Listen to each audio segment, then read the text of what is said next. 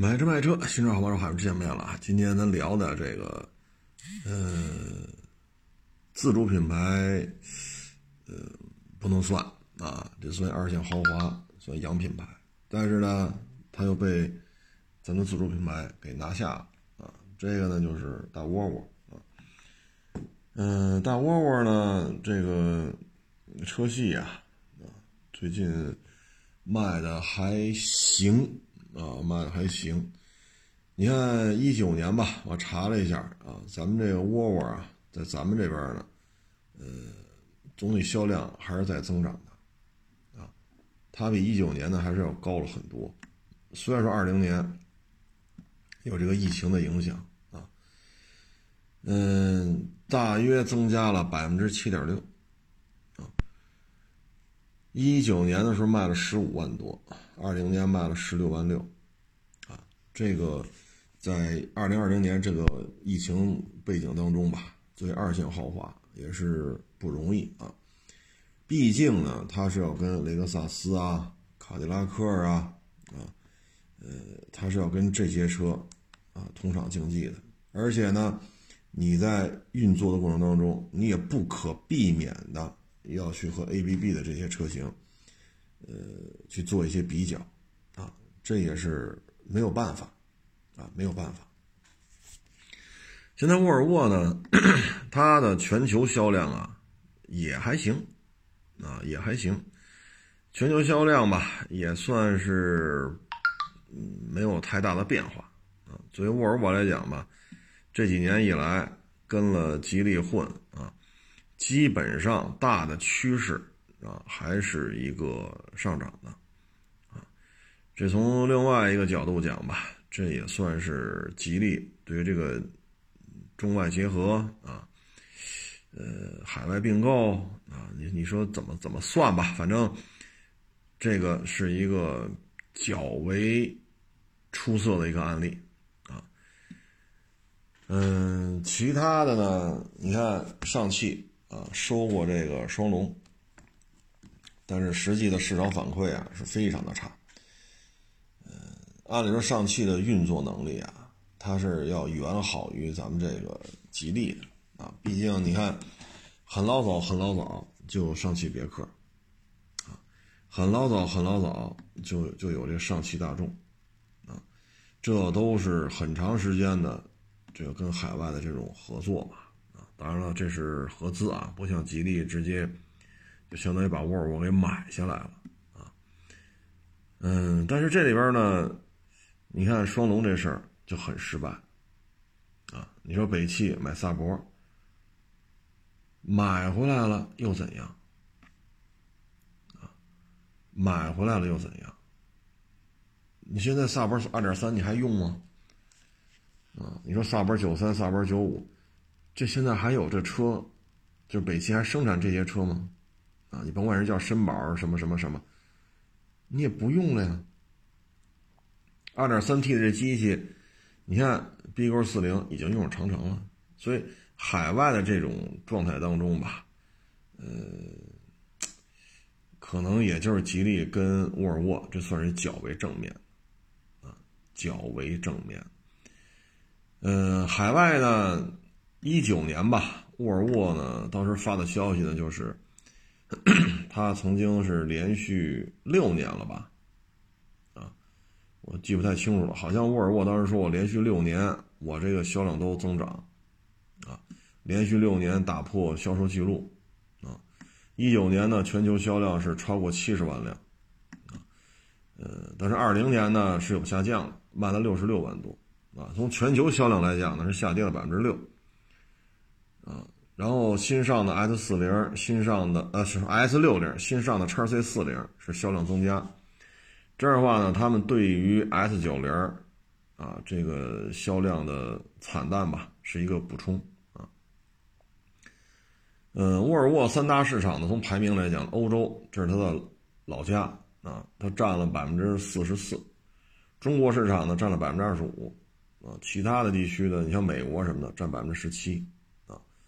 大致是这么一个情况，啊，嗯，从实际的销量看吧，它现在，呃，叉 C 九零这一块呢是需要该换代了，啊，这有什么说什么啊，嗯，咱们之前也一直聊，叉 C 九零可能今年下半年会出现，要么路试谍照，要么就摆台摆上一台车，年底广州车展咔往这一摆，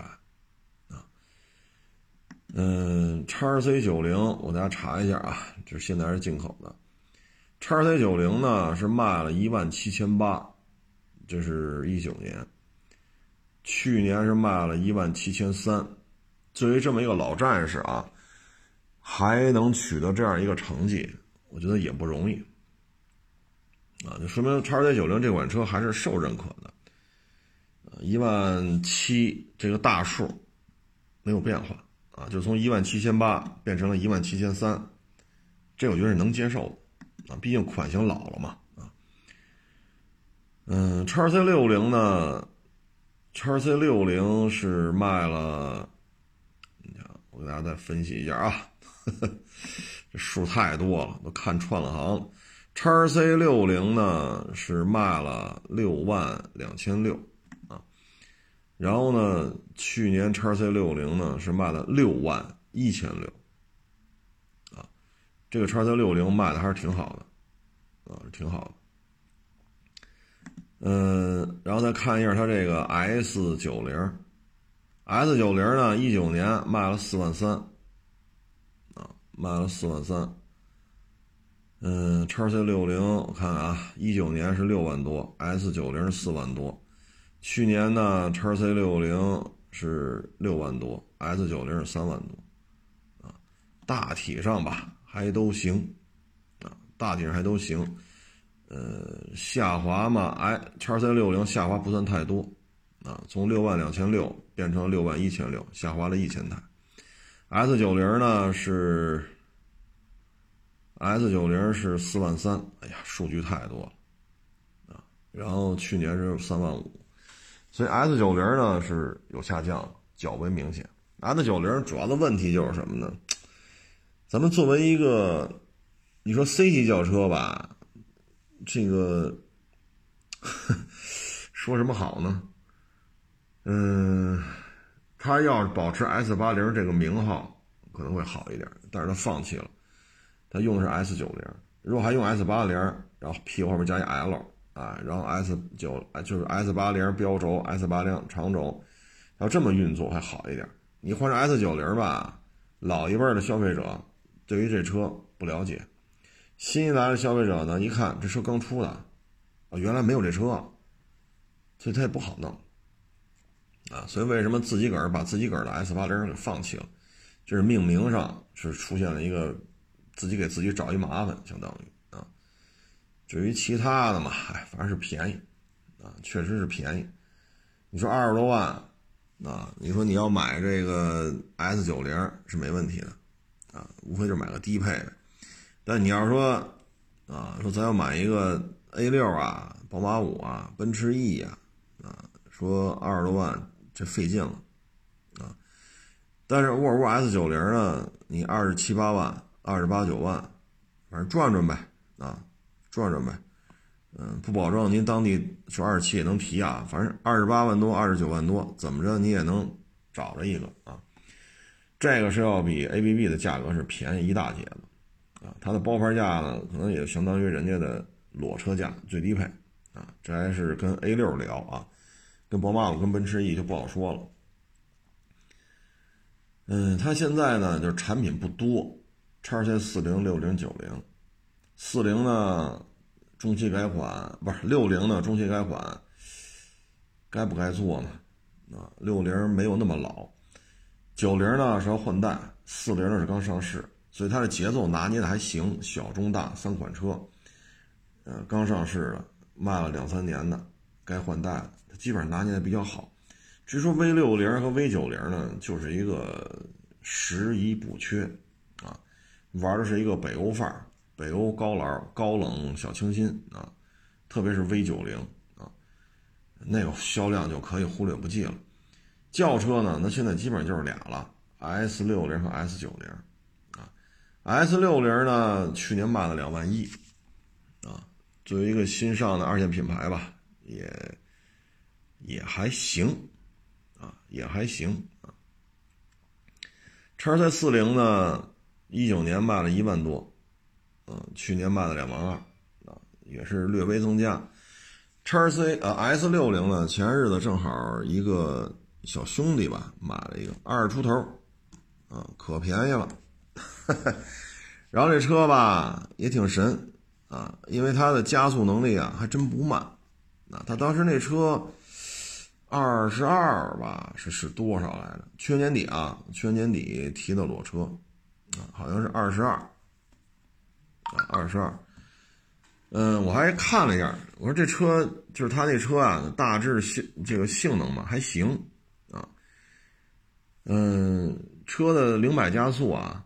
咱就别跟三二五比了，咱就跟三二零，啊，跟这个比，零百加速还是要比这宝马三二零还是要快一点，啊，还是要快一点，这个我觉得也也算是它的一个卖点吧，嗯，如果跟这个标轴是标轴啊，因为 S 六零没出这个长轴，就标轴对标轴的话呢，零百加速要快，它比三二零 i 跑的要快，价格也低很多。啊，因为他那车是二十二吧，啊，二十二 T 的，嗯，不是最低配，是次低配，零百加速好像是七秒七，三二零 i 呢是九秒吧，啊，九秒，都是二零 T，都是八 AT 啊，但是驱动驱动布局不一样，啊，嗯，轴距呢没加长的 S 六零呢还稍微占点优势。所以这车你要性价比来讲吧，确实挺好的。你说不保值啊什么的，确实说的对啊，确实不保值。沃尔沃车不如宝马三保值，但是你买的时候少花钱了呀，嗯，二十二，你说提宝马三提不了啊，对吧？所以这个人家是买的时候也考虑来考虑去啊，人觉得也还行，啊，也还行，嗯。你看现在提三二零 i 的话，基本上啊，二十八、二十九万三千九嘛，大致店里的提车价二十八，或者稍微低一点二十七万大，这是裸车价。而他这车呢，基本上就二十二，他是去年年底买的，现在我就不清楚了。所以你买车的时候呢，你少花了七万，七到八万，啊，七到八万的话，加上这背出来的购置税。那差价肯定是八万以上了，啊，那将来在卖的时候呢，可能两车的差距就差几万，那，就差不了那么多了。所以你就这么比的话呢，买的时候少花钱了，卖的时候我也少卖点，这不也正常？所以从沃尔沃保值来讲，你要这么算，它也还行啊。而买回去开着挺满意的，提速快啊，这七秒七，那三二零 i 九秒，这差距有点大，这个啊。呃。反正他买回去开到现在也得有四个月了吧，三个多月四个月，挺满意啊。从沃尔沃整个看吧，基本上 SUV 就是仨，轿车呢就是 S 六零、S 九零，就是俩啊。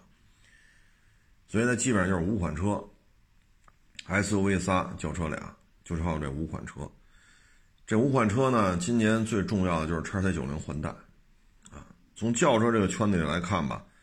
它再推出 S 四零嘛，意义也不太大，啊，因为 S 六零呢，去年卖了两万多，啊，今年也许啊，可能能过三万，因为今年是正式产能放量嘛，嗯，也许可能能过三万，所以你要是说再推 S 四零的话，这不走量也不合适啊。啊你像叉 C 四零也就是两万多，啊，也就是两万多，所以要推 S 四零可能对于他来讲意义不大，这个呢，我觉得对于他们来，对于沃尔沃来讲吧，S 九零的豪华度，啊，还是有值得探讨的这个空间。你作为一个豪华品牌来讲，没有 D 级轿车，啊。说 V 十二啊，什么 V 八呀？现在对于沃尔沃来讲啊，这都扯淡了，因为全系就二点零了，啊，他没把他那 1.5T 给你装上就不错了啊，2.0就是大排量，所以这个对于沃尔沃来讲，我觉得就是怎么让 S90 看起来更加的豪华，这是一个值得探讨的地方啊，嗯，奢华的感觉吧，啊，品牌的传承，这两点是很重要的。至于颜值呢，我觉得 S 九零不难看，啊，不是那种说特别膈应的感觉。你跟那 DS 九啊什么的，呃，还有原来开过一些法国车啊，长得是齁难看，齁难看啊。你包括克莱斯勒三百 C 啊，这个就是跟咱们心目中的这种干练呀、修长啊、优雅呀，这这你得往这方面靠。S 九零呢，还能靠上点啊。但是我觉得呢，就是当时换名字这个问题，但是现在改不合适了啊。剩下就是配置啊，怎么增加配置啊？沃尔沃的车呢，反正就是很安全啊。中保研，中保研有什么事儿都找他，有什么事儿都拿他打样啊。这确实是 也是名声在外了。但是怎么能让它显得更豪华啊？呃，我觉得这是目前杀伤力吧。啊，譬如说，啊，嗯，你像这个烫定动定，你能不能给它做成标配？啊，嗯，方向盘烫烫爪能不能做成标配？这些东西呢，现在看呢，就是加热，啊，加热前排加热，这现在是做成标配了，但是前排通风不是，后排加热也不是标配，啊，如果想增加竞争力呢，我觉得就是这些小玩意儿。成本增加不高，但是给人感觉特别的实用啊！你就要我说，像沃尔沃 S 九零，说咱起步价四十万零几千，要进一步增加销量，就是全系标配四座烫定、烫爪、前排加通风啊，俗称的动定啊，然后标配三六零，这些成本真的是很低，只有这样的话才能增加它的竞争力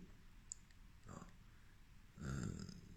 咱们这个反正动力就没办法了，第一轿车呢咱也没有，啊，然后大尺寸 SUV 咱也没有，所以这对沃尔沃来讲，对二线豪华呢确实比较根儿干。你像卡迪，你说 XT 六啊，轴距这短一毫米，这个那，人有凯雷德呀，不服把凯雷德找来，那是他们家大哥呀，对吧？你说这个 CT 六啊，宝马七的大体格子。宝马五的定价，宝马三的裸车价，啊，宝比宝马三的裸车价还要低啊，人家那也是一大块头子啊。沃尔沃呢，这方面确实差了点，但是你参照现在这种形式吧，你说你让沃尔沃再出一个，嗯，比如说 GLS，比如叉七，嗯，像这种尺码的车型吧，对沃尔沃来讲呢。确实，我觉得有必要，但是我就不知道，依照沃尔沃现在这个能力啊，能不能做出来？啊，吉利肯定会全力支持他的，全吉利如果不支持他，不按照沃尔沃的思维方式去进行运营，去进去进行管理，那这早就分崩离析了。就是吉利肯定也支持，沃尔沃呢肯定也愿意干。但是现在就不知道，如果搞出一个比叉 C 九零还大的 SUV 啊，就类似于 GLS 大叉七啊，就不知道沃尔沃自身能力能不能驾驭。而且呢，现在到了这个级别了，你就必须要上六缸机了啊，你不能说大 GLS 大叉七，好家伙，全是 2.0T 啊，你这干急了眼了，再上个 1.5T。你说再过个五年八年的，会不会说 G L S 大叉七上一点五 T？这咱不好说。那最起码眼巴前这点事儿，是不是还得是个六缸的？啊，所以这对沃尔沃来讲，它是有难度的啊。所以对沃尔沃来讲呢，它在二线豪豪华当中啊，比较根儿干。雷克萨斯呢，人有 L S 啊，人家有 L S 五七零啊，有 L S I。L X 啊，就一个大轿子，一个大越野，这个确实，沃尔沃来讲这方面比较根儿干啊，嗯，所以它只能在这五款车里边精耕细作啊。至于说 V 九零、V 六零，算，你说算吧，它也行，七款车啊，但实际上 V 六零、V 九零不走量啊，它战略车型其实就这五个，三 SUV 俩轿车啊，嗯，它属于一个很有个性的主机厂。你比如 V 六零、V 九零啊，这在国内吧，尤其是像 V 九零，哎呀，你说它这个竞争对手是谁啊？你说 A 六 All Road 吧，这算。但是呢，没有 V 九零这种非常刚毅啊、非常硬朗的这种范儿，包括内饰风格也是，所以很独特。但是在国内呢，一旦独特了，呃，那就不好办了啊。就是一旦独特了，意味着就是个性，个性了就意味着卖不动。所以基本就是靠这五款车混啊。嗯，依照它这个体量吧，全球卖六十多万、七十多万。他日子过得应该正经不错，啊，正经不错，嗯，所以不愁吃喝，啊，不愁吃喝。你要说大众全球销量六七十万，坏了，这死翘翘了，这个啊，丰田全球销量六七十万也完蛋了。但是对于他来讲没事儿，啊，他就是小家子小小家小业的过得挺好啊。对于吉利来讲呢？沃尔沃相当于一个技术先锋派，就就就仅限他们内部啊，像技术先锋派，他自己呢搁这倒腾来倒腾去，啊，然后这个产品出来之后，平台也好，动力也好，吉利这边呢马上进行一个技术方面的借鉴，啊，所以呢这个呢就是是一个良性循环，这边呢我给你沃尔沃足够的支持，你沃尔沃呢就能够。进入一个良性发展，你这点车不停的有有动力系统啊，有车型啊，虽然车很少啊，但是它有步骤、有计划去换代、去更新。那你这边弄完了，我这边就能跟着学，我就能够有对应的一些技术上的这种提升啊。嗯，现在不是都在说嘛，这一代叉 C 九零就要换成领克嘛，啊，叫领克零七，所以这对沃尔沃来讲是很好啊。你像以沃尔沃 x C90 这种状态啊，如果改成领克零七啊，比如说卖个二十七八、三十七八，它还是有一定诱惑力的啊。相当于呢，就是你花了一个 GLE 叉五的价，呃，这个买了这么一个车，但你花的是一个叉三 GLC 低配的价格，它还是有一定吸引力的。而且领克家族本身卖的也还行。嗯，消费者还愿意认，啊，还愿意认。你像我们家小区里边，领克零七，啊，什么领克零七，就领克零三，这轿车啊，高性能的轿车。呃，这二月底三月初，我看摆上一辆，啊，邻居的。然后领克零一有俩，啊，所以你看小区里边这领克的车还有几辆了，消费者还是认同的。啊所以现在对于沃尔沃，对于吉利，现在就是一个很好的良性循环，这是一个很好的良性循环。这种循环呢，对于沃尔沃来讲挺好，对于吉利来讲也挺好。所以看吉利现在的车，底盘的质感、噪音的控制，啊，这个确实不敢想象啊。你像之前什么远景啊、金刚啊啊。再往前，优利欧啊，自由舰，啊，那都什么乱七八糟？还有那什么 G 叉七，那是一二年、一三年吧，吉利出的车。哎呀，那开着反正能感觉说有进步，但是还是自主品牌那状态。但是现在呢，博这现在应该叫博越了吧？这车改不来改不去的。你再看现在这个，整个状态就不一样了。确实有了明显的改进，啊，所以对于吉利来讲，维持住现状就是一个稳步增加的一个奠基石。对于沃尔沃来讲，干好自己的事儿，大家日子都好过，啊，这边有吉利在背后撑腰，有中国这么大一块市场，最起码能占到百分之二十五的市场份额，就是对于沃尔沃啊，百分之二十五是卖到中国的，然后呢，也有一个生产基地。可以呢，相对低的成本，啊，呃，而现在疫情嘛，这个国内的生产还是比较稳定的，比欧洲这个疫情泛滥比那样强多了，所以它不耽误它生产，不耽误它销售，啊，这都是让沃尔沃觉得也是比较安心的一个压舱石啊。所以这总体看吧，吉利沃尔沃还是一个，呃，目前是一个比较好的良性循环的状态。嗯，就是说再大级别的 SUV，再大级别的轿车，对于沃尔沃来讲，可能驾驭不了了，因为它放弃。二点零以上的发动机已经放弃了，怎么着也得四五年了吧？从这一代叉 C 九零亮相，它就放弃了二点零以上的发动机，这么多年了，是吧？电动化已经迫在眉睫了。现在说走啊，咱干一大六缸去，或者干一八缸去，这对沃尔沃来讲也是不太合适。慢慢来吧，想家想业呢，就这样也挺好，成本也不高。合作之后，反而成本降低了。对于吉利来讲呢，也是良性循环；对沃尔沃也良性循环，所以就是卖啊，没什么不好的啊。至于不保值呢，刚才也跟各位做了一个分享啊，就是 S 六零和宝马三二零 i，你买的时候少花七万啊，那可能得二十八左右提裸车，这二十二啊，或者二十一万多，大致差了七万左右啊。就是加购置税啊，大致差了七万左右。那你将来卖的时候呢，你这个二手车的价差呢没有这么大，啊，可能也在四五万的状态。这样的话呢，其实保值率还行，啊，保值率也还凑合，啊。至于说持有成本高呢，主要就是沃尔沃这个保养啊、维修啊，这费用偏高，啊，这是目前的一个现状。嗯，总共就卖了十几万辆。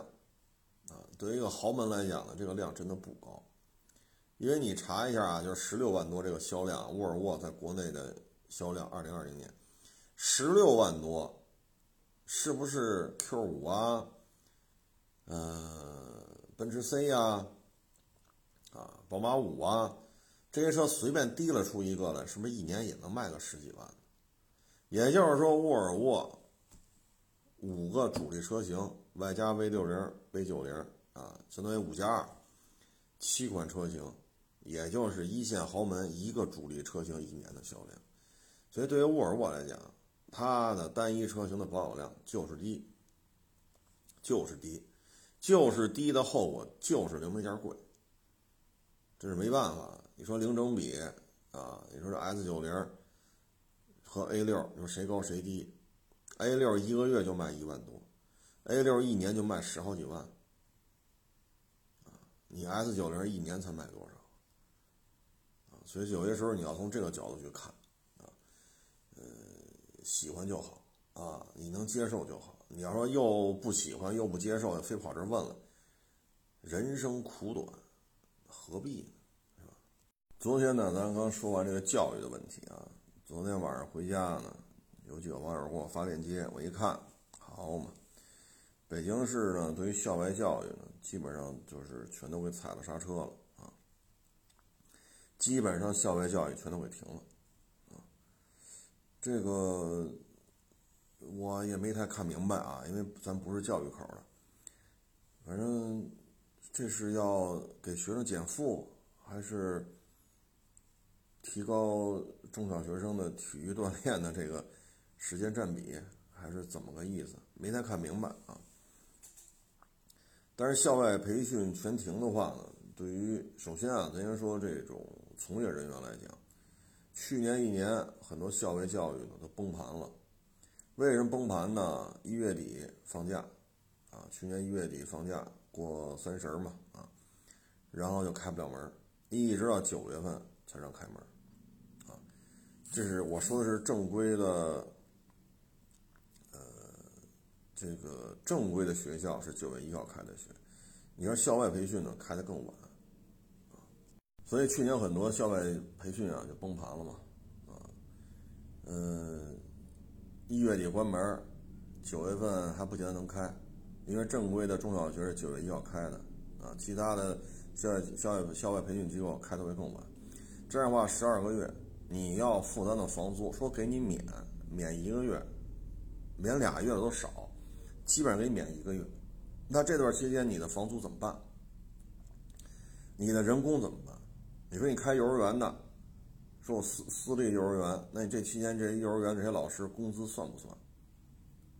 啊，你说你开校外培训的，那你的校外培训这个房租，这些老师的费用又怎么算？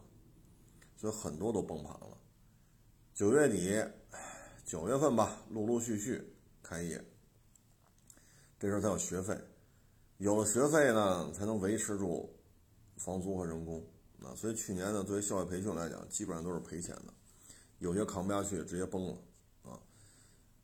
呃，作为北京来，北京举例吧，你看到了十二月份，顺义、呃大兴啊，这个这两块又出病例了，所以校外培训呢，很多地儿又不让开了，然后就是过春节。啊，因为这段期间，包括石家庄什么的，就是北京和北京周边，确实也是形势比较紧张。然后等到现在了，这二月底三月初了，这又发文又不让开了。如果你二月底收了学费的，那现在不让开，那牵扯退费的问题。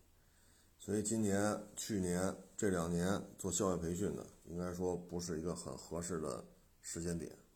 那至于说检查之后还让不让开呢？看目前意思还是让开的，这个可能还是 有什么想法吧。嗯，反正这二年做校外培训确实不太合时，不太合这个怎么说呢？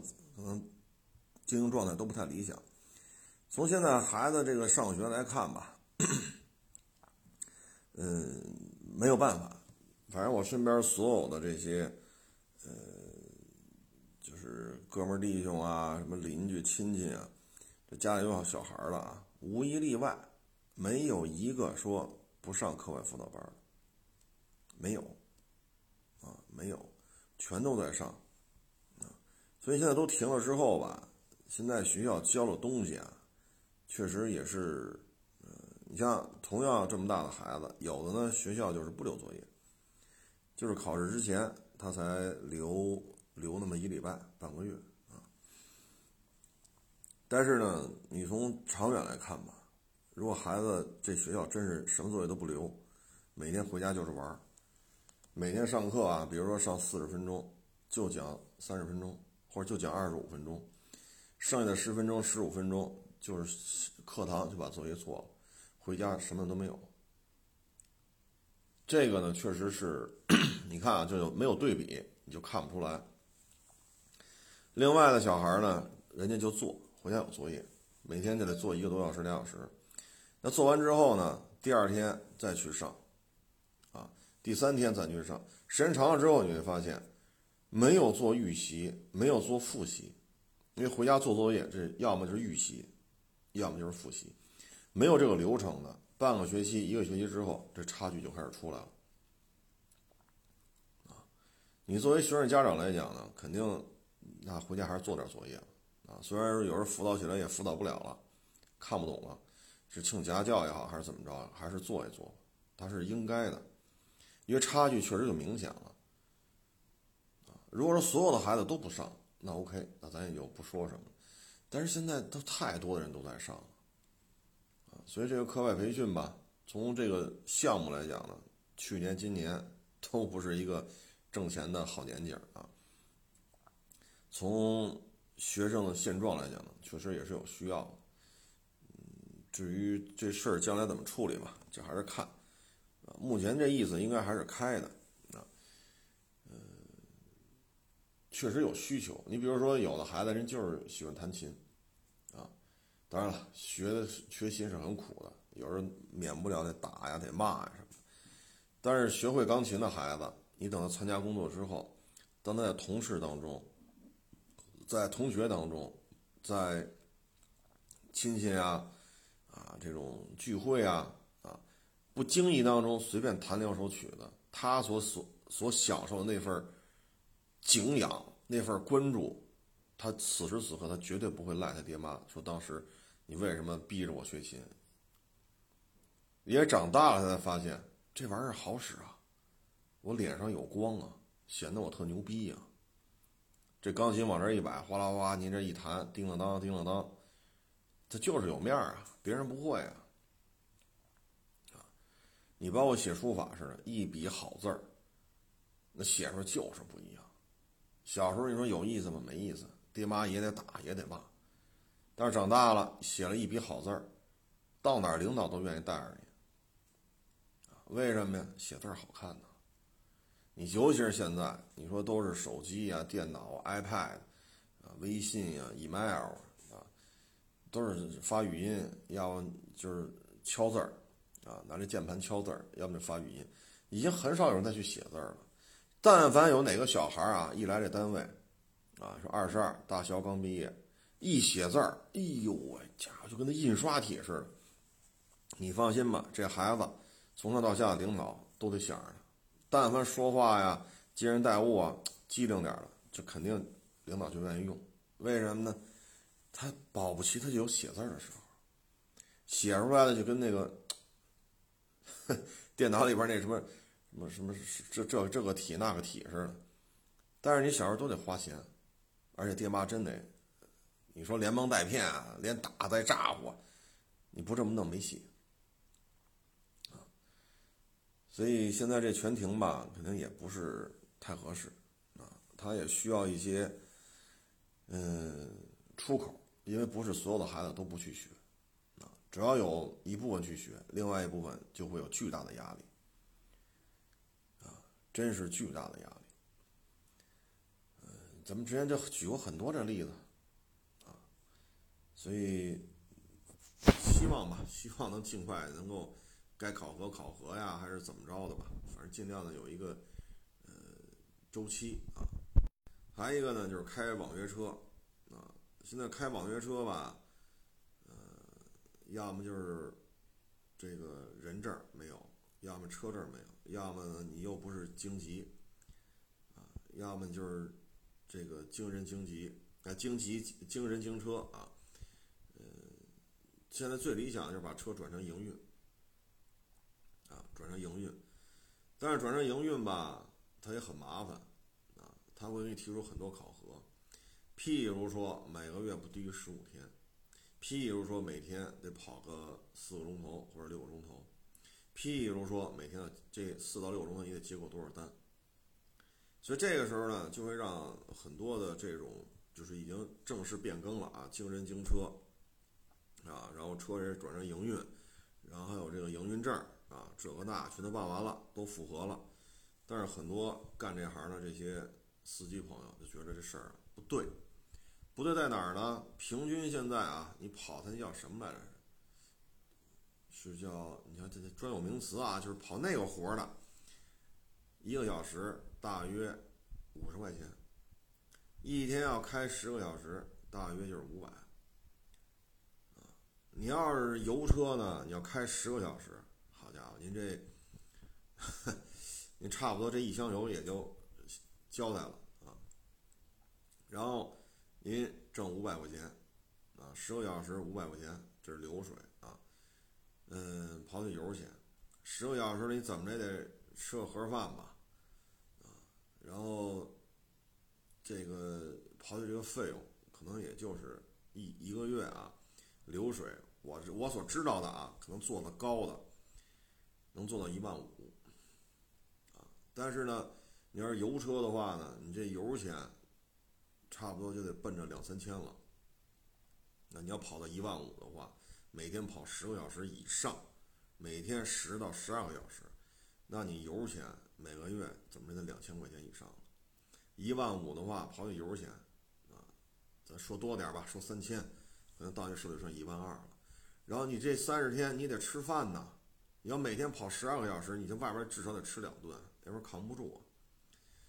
您这个一天最少也得五十，最少得五十块钱吃两顿，那您这个这又一千多，啊，您一万二的流一万五的流水，刨去三分油钱，刨你这一千多块钱人的费用，可能剩一万了，啊，一万了。这一万呢是那五千呢，除了这些东西，可能再加点洗车呀什么的，五千块钱就没了。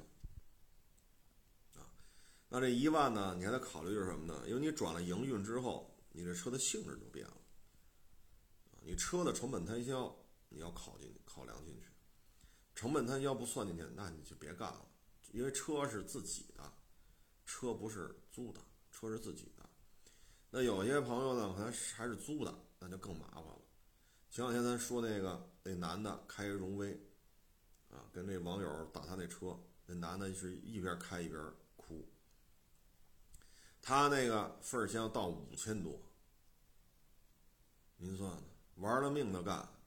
如果说像这种干到一万五，你刨去这五千块钱，这个再刨去五千多份儿钱，那你到手里剩四千多了。四千多在北京怎么生存呢？所以现在告诉你，网约车不合适，你也就干个顺风车什么的，还凑合。所以有时候你会发现，这是平台发展发展到一定程度之后，这事儿就很。很很无法理解了。车是谁买的？车是网友自己买的。你作为平台，你给这个开这个车就办了营营运证，办了营运车手续，变成营运车辆，不是非营运了。你给这个司机发工资吗？不发。你给他上社保吗？不给上。这车钱你负责支出吗？不管，他自己买。指标你负责解决吗？也不管，他自己解决，什么都不管。要想挣到一万五，一天不能低于十个小时。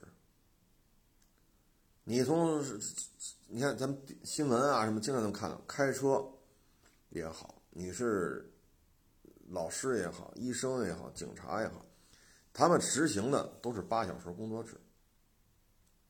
啊，当然了，很多地方做不到。但是八小时工作制，对吧？每七天，这是一周嘛？每七天要上多少个小时？您要是天天跑十二个小时，一个月就这么跑，一个月歇两天，啊，这还是可能赶上个头疼脑热呀，实在扛不住了，啊，歇这么两天，就是让司机这么玩命的干，啊，车是自己出，标是自己出，人是自己出。你又不给人发工资，你又不给人出社保，你又给人提出这么多要求，合理吗？合理不合理？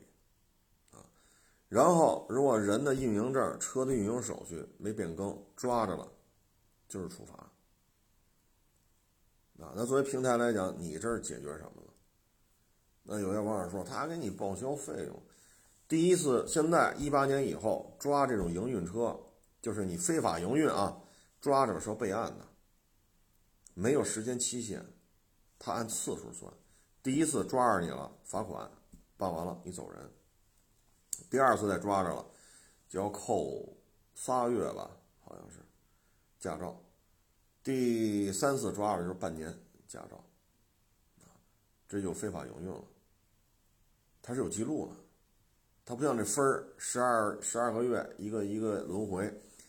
你扣了十一分没事儿，你到了下第二个十十二个月这周期就是十二分，这个不是，记住了就是给你记录，永远给你记着，而且这种非法运营对于你的将来的一些从事的工作是有影响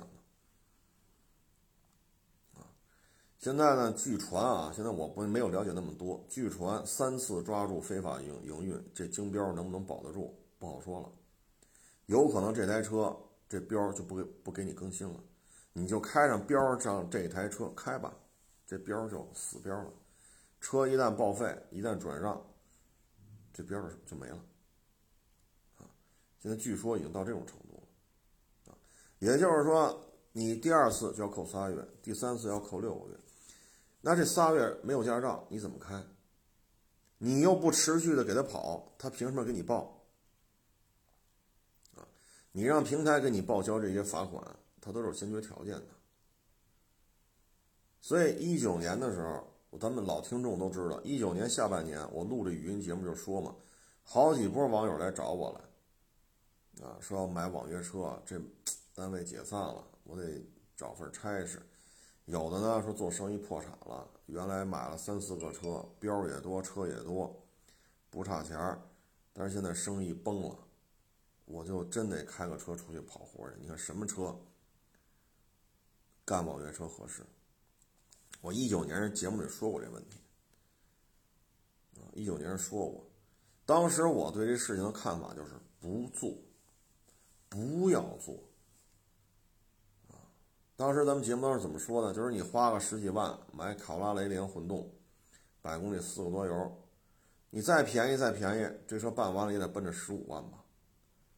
啊，十四五万包牌最低配，啊，钱是不是你就花了呀？花完之后，你能挣回多少钱来？你能挣回多少钱来？一旦有了你这个、这个、这个，这叫什么来着？啊，非法运营，对于你们家孩子将来参加工作都是有影响的。为什么呢？政审的时候，他会对于他的父母也一块审查的。你这有非法运营，你这政审能不能过？你说你现在吧，对吧？这个考核啊也特别的多，啊，出车时间、着装、话术、礼仪啊，呃，这个你一旦弄不了，你只能去拉那个那叫什么来着？什么什么快车是什么玩意儿来着？啊，呃，顺风车啊，这个就没法干了，啊，这就真的是没法干了。所以我们建议呢，就是不要去做这个了，啊，不要再做这行了，真的是。没有什么值得，值得，我我不认为这个行业值得你再干了，啊，再一个呢，有大量的人，特别是去年，啊，呃，说因为种种原因吧，自己所在的行业或者自己开这买卖不行了，他是需要一个出路，就买这个卡罗拉、雷凌混动跑滴滴啊，跑这跑那，这个活儿越来越少啊。活儿越来越少，但是呢，干的人越来越多。为什么说活儿越来越少呢？因为现在大家收入的预期普遍不乐观，啊，所以呢，原来打车的现在改坐地铁了，啊，原来坐地铁的现在改坐公交车了。实在不行就骑那摩拜单车吧，快八毛的骑一会儿，几公里的事儿就骑骑就完了，还连带着还连带着健个身了啊。所以现在打车的人是越来越少。包括有些单位原来是给你报的，啊，报销第一票，现在也不给你报了。那不报销第一票，他还打吗？啊，所以你这个就不行，啊，你这个，所以活儿就少了，干的活儿的人又多了，然后现在平台呢，各种各样乱七八糟的问题啊，确实就比较麻烦了，啊，嗯，所以我建议啊，您要是真想干。我给人建议就是什么呢？您呢，就去考一个那个的哥的那个证，然后呢，去找一出租汽车公司，正经八百出租车，您去租一个，租完了之后呢，每个月呢，少则三四千，多则四五千啊，您呢就拿那个去跑去就完了，啊，现在呢可能有长安的电动，有北汽的电动，还有一部分伊兰特吧。啊，呃可能还有点什么桑塔纳什么之类的，啊，捷达啊，您上那儿租一车跑就完了，别费这劲了。你跑完之后，这个代价实在是太高了，啊，呃，您这个如果，唉，反正现在平台吧就这样了，爱咋咋地，一家独大啊，嗯，又有这么多人呢上赶着要进来这个行业，啊，还有的呢就是有些人啊，就是到我了解的啊。我所了解的啊，花了四五十个买个奔驰 E，去干这个什么专车，结果呢，干来干去干不下来，啊，干不下来呢，最后这车就得卖，卖的话就是赔钱，啊，四五十万的车，您说，您说，你这一买一卖得赔多少？购置税呢就好几万呢，啊，唉。所以我有时候就觉得，就这些呀，网友，少则十四五万，多则四五十万，要么卡罗拉、雷凌这种混动啊，要么就奔驰 E、宝马五，就为了干这事儿，他还专门投资啊。嗯，一九年我的节目当中说，我是坚决反对你这么干。你要说他家里本身就有一个，那你还要去干，那你就干。但是呢，现在抓着之后是要记录的，啊，当然了，现在这些都是传闻啊，说政审你你有非法营运记录之后，你们家孩子政审会有过不去，这是传闻，因为现在没有看到一个具体的这种文案出来。嗯，但这种传闻是有啊，抓住三次之后，指标就不予更新了，也就是这台车这标下有一车吗？你就开，开到报废，这标就收回去了，这标就更新不了了。啊这些呢，你说传闻也好，你说是真的也好，但是这些事儿现在是确实都是有所耳闻，所以我是真是劝各位啊，咱就说啊，说我五十万我不买车，我怎么办？我没有收入了，我不得饿死啊？要我说啊，您能找着工作您就找，您找不着工作，您这五十万存银行去啊。哪怕说利息，说我存一个死期的啊，哪怕说就一年就两个点啊，那我这五十万，我一年不才一万吗？这一万块钱利息怎么过呀？其实你得这么想，一年你还找不着工作吗？您在家待着，您不就是三顿饭吗？多双筷子的事儿。再说你去上班去，你们家人就不管你饭了是吗？你不上班去，你们家人就不管你饭了。那你在你们家混的也忒惨了。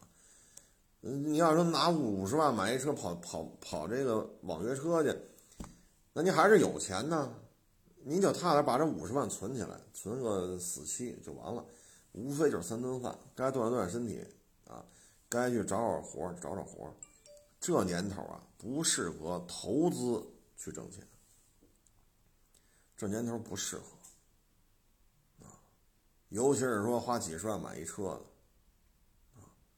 您您买一车容易，你卖一你试试，说四十万包牌，四十五万包牌，五十万包牌，你买个五六亿，卖完了之后你开半年你干不了了，你觉着一个月才挣四五千五六千，说五六千块钱我我上哪找个工作不也这钱吗？我何必还背着四五十万的车去？那这时候你要再卖，你得赔多少啊？所以这个呢还是劝各位。还是悠着点。再一个呢，就是你去租啊，你得交押金啊，然后必须跑够多长时间，多少个月，是十二个月、二十四个月、三十六个月，你跟这押了得押押金，然后每月得交多少份儿钱。等你要说不想干了，说这一个月，好家伙，拼死拼活，像刚才我说的荣威那个，咱原来节目中说过，投了一两百个开一饭馆，赶上疫情了，赔的底儿掉，还欠一屁股债。然后呢，就就这么着租了一荣威，他看屁股上写着二零 T，他以为是二点零 T 呢，其实就是二零 T。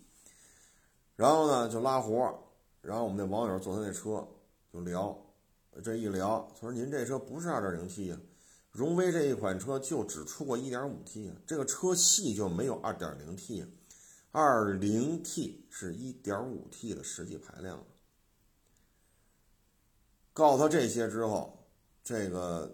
开车的这哥们儿就哇哇的哭，一边开一边哭，然后就说，投了一两百个开一饭馆，赶上疫情了，血本无归，还欠一屁股债，开个滴滴，每个月份儿钱五千多，拼死拼活的干一万出头，刨去这五千多，手里也就剩个五六千，五六千刨去油钱呢，你一点五 T 和二点零 T 啊，你得您是不是得烧油吧？你这么跑一天十个钟头、十二个钟头，您一天不得灌一箱油进去？这一个月下来五六千块钱，再刨去两千块钱油钱，还剩三四千。孩子刚出生，后来他开着车就说嘛，都想自杀了，不想活了。但是没办法呀，孩子才这么大，是几个月是是多大来着？反正孩子很小，都不到都不够上幼儿园的年龄。这这开车这哥们就说：“我都想死去了，我不想活着了，活着太辛苦了，活着太痛苦了，每天活着就是煎熬。但是没办法，那还一小孩那么小，自己的孩子，所以有些时候吧，就是，唉，我觉得啊，不太适合投资挣钱。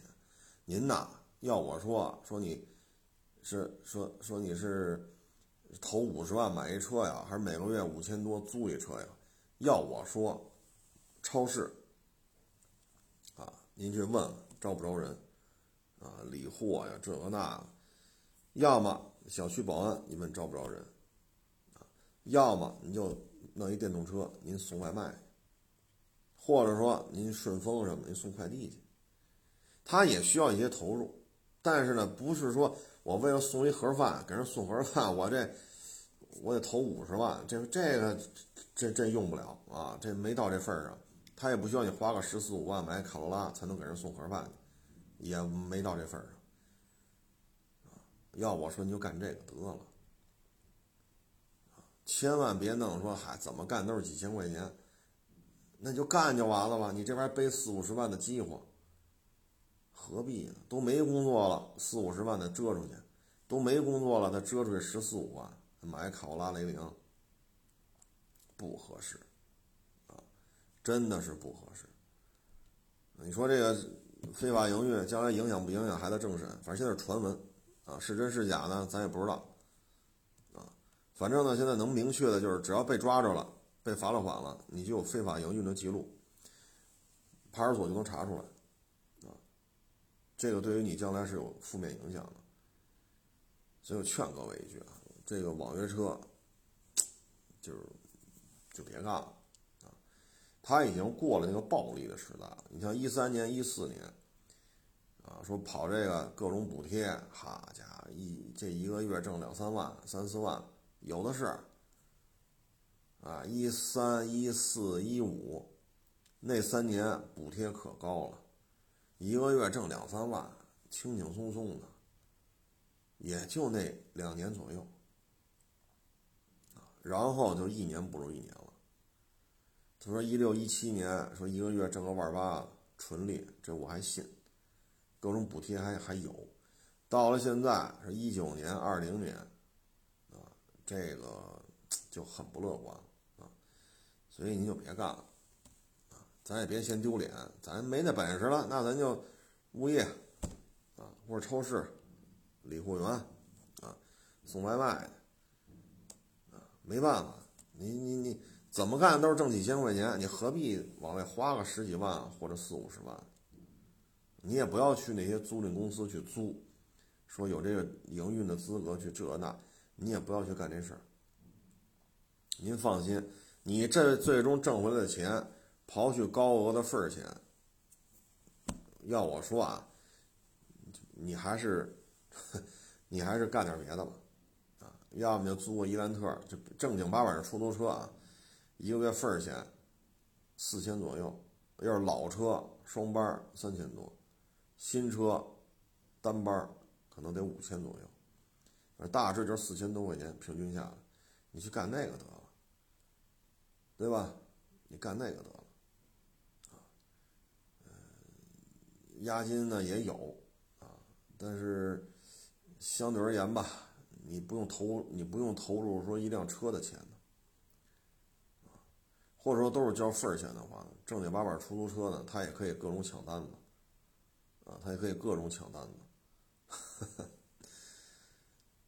哎，反正活着不容易啊。能不辞职呢就不辞职，啊，能不投资呢就不要投资，啊。前两天还有一个也是岁数挺大的，啊，说他们家孩子呀大学毕业了，这不是不好找工作吗？就说了，认识一个同学的亲戚，啊，说大厨子，做饭这那那这可好了，说合着干一饭馆吧。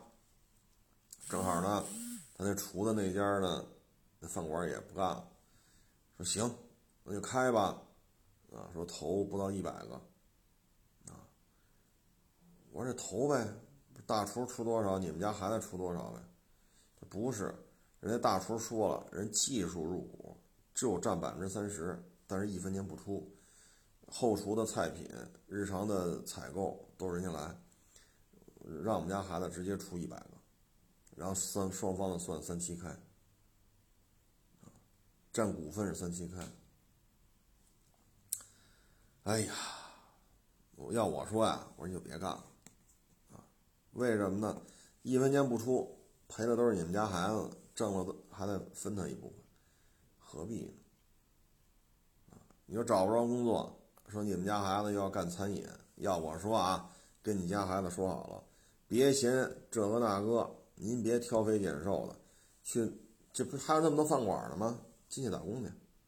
你能干服务员你就干服务员，你能干财务你就干财务，你能干洗碗工你就干洗碗工，别挑肥拣瘦，你先进去干，不多，跟你家孩子说好了，反正也年轻，二十二啊，傻小子一个呢。你跟他说，你干三个月，挣多挣少，爹妈不指着你这挣这钱，你先干仨月。干完仨月之后回家了，再跟爹妈谈这餐饮业你想怎么干。你哪怕是擦桌子、擦擦地的，保洁；你哪怕是后厨刷碗的，啊，你哪怕是前台负责收银的，啊，你甭管你是干哪行，你先找一大饭馆子干仨月，然后再说。我说没有这么合作的，啊，他技术入股这个那。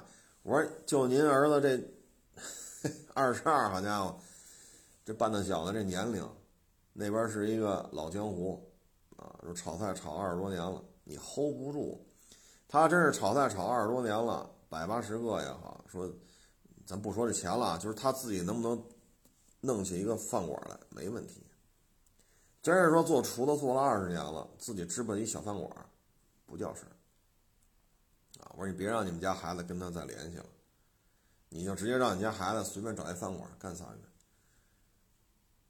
然后回来再谈，啊！不要认为哎呦有了他，我投这一百万，我明年是不是变成二百？啊，后年是不是变成三百？我说你们家孩子那就是五迷三道了，啊，想瞎了心了这是，所以现在这种就是。今年吧，打疫苗，我们这儿也让打疫苗的啊，免费的都是。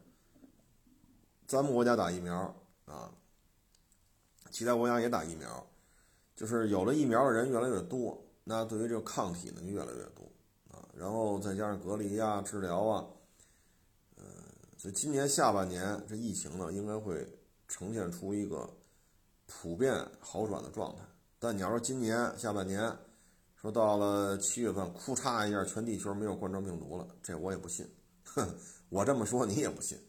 所以呢，我只能说下半年会逐渐好转。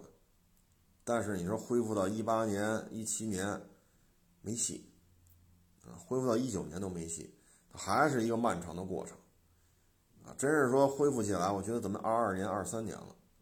所以最近这段时间呀，就是切记不要说投资去挣钱，找地儿上班去。说咱原来白领西服领带这个那个，现在没了，单位没了，那能干点什么干点什么吧，啊，本身手里积蓄就不多，这儿投个十万八万得没干成，那儿再投个三五十万又没干成，您这一年半年下来晃荡来晃荡去，二三十万也好，四五十万也好，折腾干净了，你不还得去上班去吗？所以你与其这样，你还不如手里留着这几十万。或者上百万的本金，也是挣几千块钱，就出去找事儿干不就完了？就是折腾啊，别老惦记折腾自己家的钱。你有那本事，你社会上折腾去啊。尤其是这年轻一点的听众啊，我这说话可能就是就招人不爱听了。尤其是二十来岁、三十来岁的啊，你有那本事，你社会上折腾去，你别跟你爹你妈较这劲，把这棺材本都拿出来要创业，创个毛啊！创个毛啊！二零年、二一年是个创业的时候吗？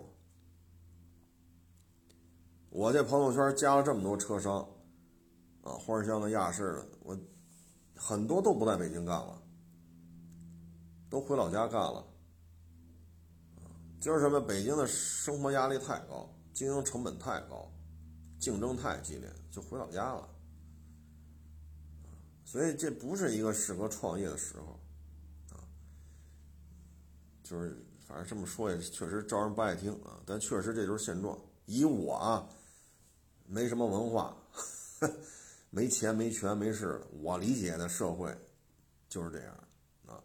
尤其是这大学一毕业，好家伙，这灌了灌了一肚子什么鸡汤啊，乌鸡汤或什么柴鸡汤的啊，就 歇菜啊歇菜，找个饭馆打工打仨月就全明白。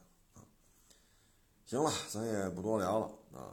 谢谢大家支持，谢谢大家捧场，欢迎关注我新浪微博“海阔试车手”微账号“海阔试车”。